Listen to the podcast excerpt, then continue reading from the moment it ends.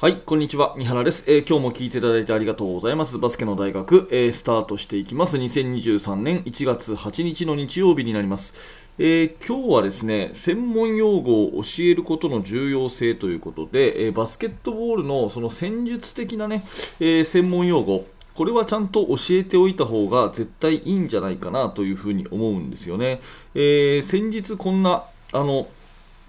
ニュースがあってすごいなというふに思ったんですけど B リーグの滋賀レイクスのですね、えー、枠川選手あのと、えーと福岡大大堀のですねえー、まあ、選手ですよね、えー、ほぼぶっつけ本番でデビュー戦で、えー、活躍と、え高校バスケ引退から約2週間でプロの世界へということで、まあ、今までの、ね、日本の、え男子バスケットの、え世界だとですね大体が高校で、え引退した後は大学に行きで大学で4年間過ごした後ですね、えまあ、B リーグそして、え社会人のバスケっていう流れが多い中で、えまあ、いわゆる高卒、まあ、まだ卒業はしてないと思うんですけど、ねえ高卒ルーキーということになって非常にこう能力の高いですね福大大堀の、えー、枠川選手が、まあ、滋賀に入ったということですよね。でまだ1月にもかかわらずですねウィンターカップから、えー、2週間経ってないというところで、えー、まあ、プロの世界に入ったということですね。でこれに関して、えプレーとしては、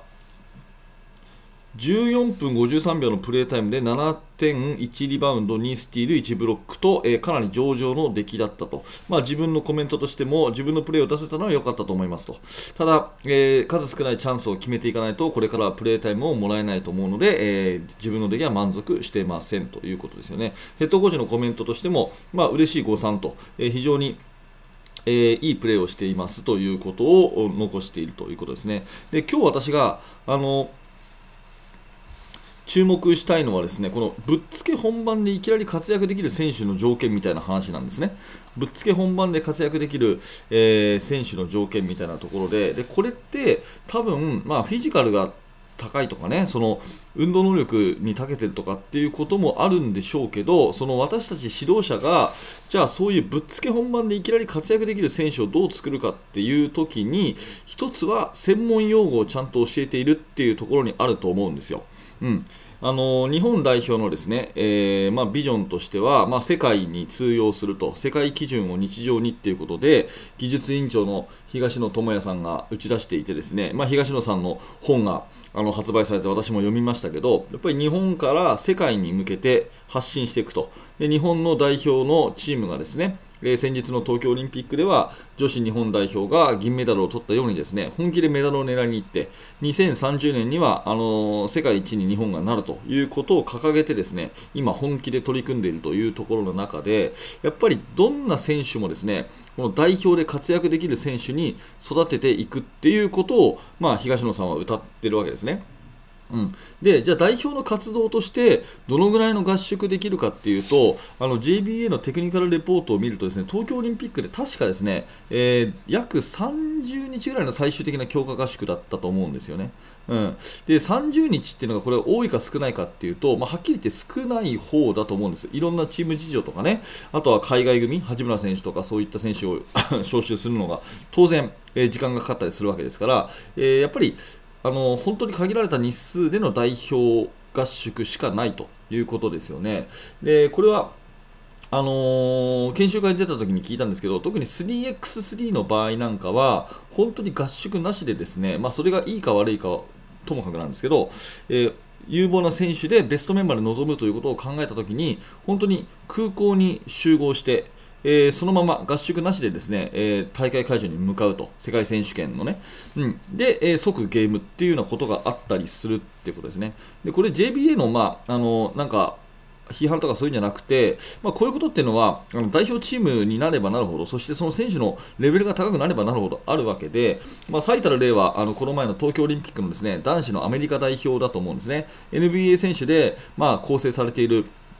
チームなんですが、あのー、NBA ファイナルまで戦ったですねミルウォーキーバックスのミドルトンとあとホリデーかな？は確か試合の前日に日本に入ってでそれこそぶっつけ本番、まあ、ほぼ寝てないみたいな状態で試合をして大活躍っていうことがあったりするわけですね。だからやっぱりどうしてもですねその代表合宿でなんかこう鍛えるということよりも今の現代のバスケットボール事情、まあ、ひょっとして日本だけじゃなくて世界中そうかもしれませんけどもう日常的にですね代表レベルぐらいのやっぱりその、えー、教育をしていくっていうことがすごく重要だと思うんです。で、私たちというか、このラジオを多分聞いていただいている方は、ミニバスとか中学とか高校とかの育成年代の方が多いと思いますし、えー、まあ、大学生以上の方でもそんなにこう人的資本に恵まれない、えー、まあ、いわゆる指導者の創意工夫で力をつけていきたいというね、そういったチームの指導者の方だと思うんですけど、まあ私は無関係だと思わずにですね、自分のチームから代表なんか出るあの出るわけないんだからとかいうことではなくて、やっぱり日本のバスケットってことを考えたときに、どこにどういう可能性があるかわからないじゃないですか。だからあ全力を尽くすべきっていうふうに思うんですね。うん、で、えー、今日の本題の専門用語を教えることっていうことなんですけど、上のレベルになればなるほどですね、その代表のあの求められるレベルがあの技術的なね戦術的なレベルが高くなる。これは当然のことだと思うんですがそれに反して、えー、強化合宿とかで全員でこう打ち合わせをして練習をする機会が少ないとなればですね日常からその代表で求められるような戦術的なこととかあと用語をやっぱりやっておくっていう必要があるんですね。でコミュニケーションを円滑にする、明確にする、そして短時間で済ますっていうことに関しては、絶対専門用語が不可欠なんですよ。ここ大事なんでもう一回言いますけど、コミュニケーションを円滑に、え明確に、そして短時間で済ますってことを考えたら、絶対専門用語で喋ることが必要なんですね。うん、例えば、その今から専門用語を使いますけども、ピックアンドロールのディフェンスをハードショーするとスリップされることがあるので、えー、参戦からのモバイルヘルプが必要だっていう言葉今この言葉で1個でもわからないことがあったとするとそれって何ですかって話になっちゃって、えー、まあ、代表の活動に支障がきかすっていうことですね。今言った専門用語はもう専門用語の中の非常に初歩的なことなんですけど、ね、ハードショーで守るとあのスリップされるのでモバイルヘルプが必要っていう風な言葉がパッと聞いてですね、あ、なるほどね、そういうことねっていうのが分かってくるってことが選手にとってね、大事なんですよね。うん、そういうふうに専門用語を教えておいて、上に行けば行くほど専門用語で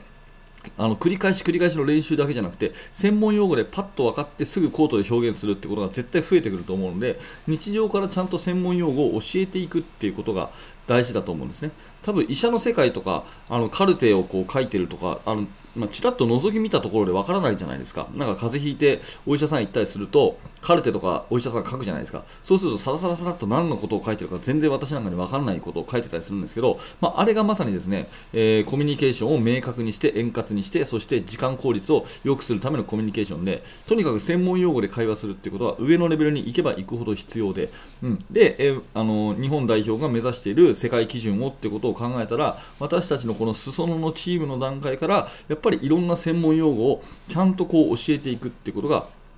すごくすごく重要なんじゃないかなというふに思います。えー、で、なんであえてこういう話をしているかっていうと、私は10年ぐらい前ですね、なるべく専門用語を使わないで教えることが、えー、プレイヤーへ親切なことだというふに思ったんですね。なるべくこう、専門用語を使わない。うん、あの日本語というかカタカナの言葉を使わないトランジションとかですね、まあ、ありますよね。トランジションとかローテーションとか、まあ、本当初歩的なことを言うとね。そういうのをなるべく使わないで、えー、日常の言葉で使ってあげるのがいいコーチングなのかなと思ったんですけど多分それは私の中で逆でですね能力を引き出すんだったら専門用語をどんどん教えてあげて、えーまあ、さっきで言うとですね、えー、ハードショーしてとかっていう、まあ、スイッチアップに対してはショートロールをしてとかですね、まあ、スクリーンディフェンスだけじゃないんですけど、そういうような言葉をどんどん教えていってあげることで、何かこう選手の能力も引き出すことになると思うし、その子が地区の選抜とかね、えー、都道府県の選抜とか、日本代表とか、そういうとこ行った時にですね、パッとこう、あの、対応できる、そういう選手になるんじゃないかなというふに思うんですね。なので、えー、冒頭お話ししたような、えー、枠川選手の話は、多分その福大大堀で一流のね、え指導を受けてですね、え専門用語とかバスケットボールのそのいわゆる理解度、IQ、戦術的負荷ってものをしっかりかかった状態でそれをこなした3年間を過ごしたのでたったあのなんていうかな身体能力だけでやりきったっていうよりは多分その B リーグのシステムにすぐに順応できるようなそういったバスケットボールの理解度も兼ね備えていたことは間違いないというふうに思うのでそういったぶっつけ本番でも即そのチームに対応できるそんな選手を作ることがやっぱり大事かなと思うしそういった、ね、専門用語を教えることで、えー、バスケットボールの理解度を高めていくっていうことはひいてはね、えー、あなた自身のそのチームの強化にもつながっていくのかなというふうに思いました。はい。まあ、とにもかくにも、若川選手の即デビュー、即活躍っていうのはすごいですね。えー、そんな選手を1人でも育てることをね、えやってみたいなというふうに思ったと、そんなお話でございます。はい、ありがとうございました。えー、今日のお話はですね、えー、専門用語を教えることの重要性ということで、えー、何らか、え共感できた、え面白かったという方は、ぜひチャンネル登録をして、また明日の放送でお会いしましょう。えもしよかったら、下の説明欄からメルマガの登録をお済ませください。私からのお得な情報、プレゼント動画なども、え差し上げてますので、ぜひぜひメルマガの登録よろしくお願いします。えー、メルマガもすでに登録したよと、えー、もっと学びたいと、私と直接、えー、連絡を常に取り合いたいという方はですね、ぜひバスケの大学の研究室の方を覗いてみてください。えー、Facebook、YouTube メンバーシップ、2つの、え、入会方法があります。え、Facebook の方が断然おすすめでございます。ぜひ、え、下の説明欄からリンク覗いてみてください。はい、ありがとうございました。三原学でした。それではまた。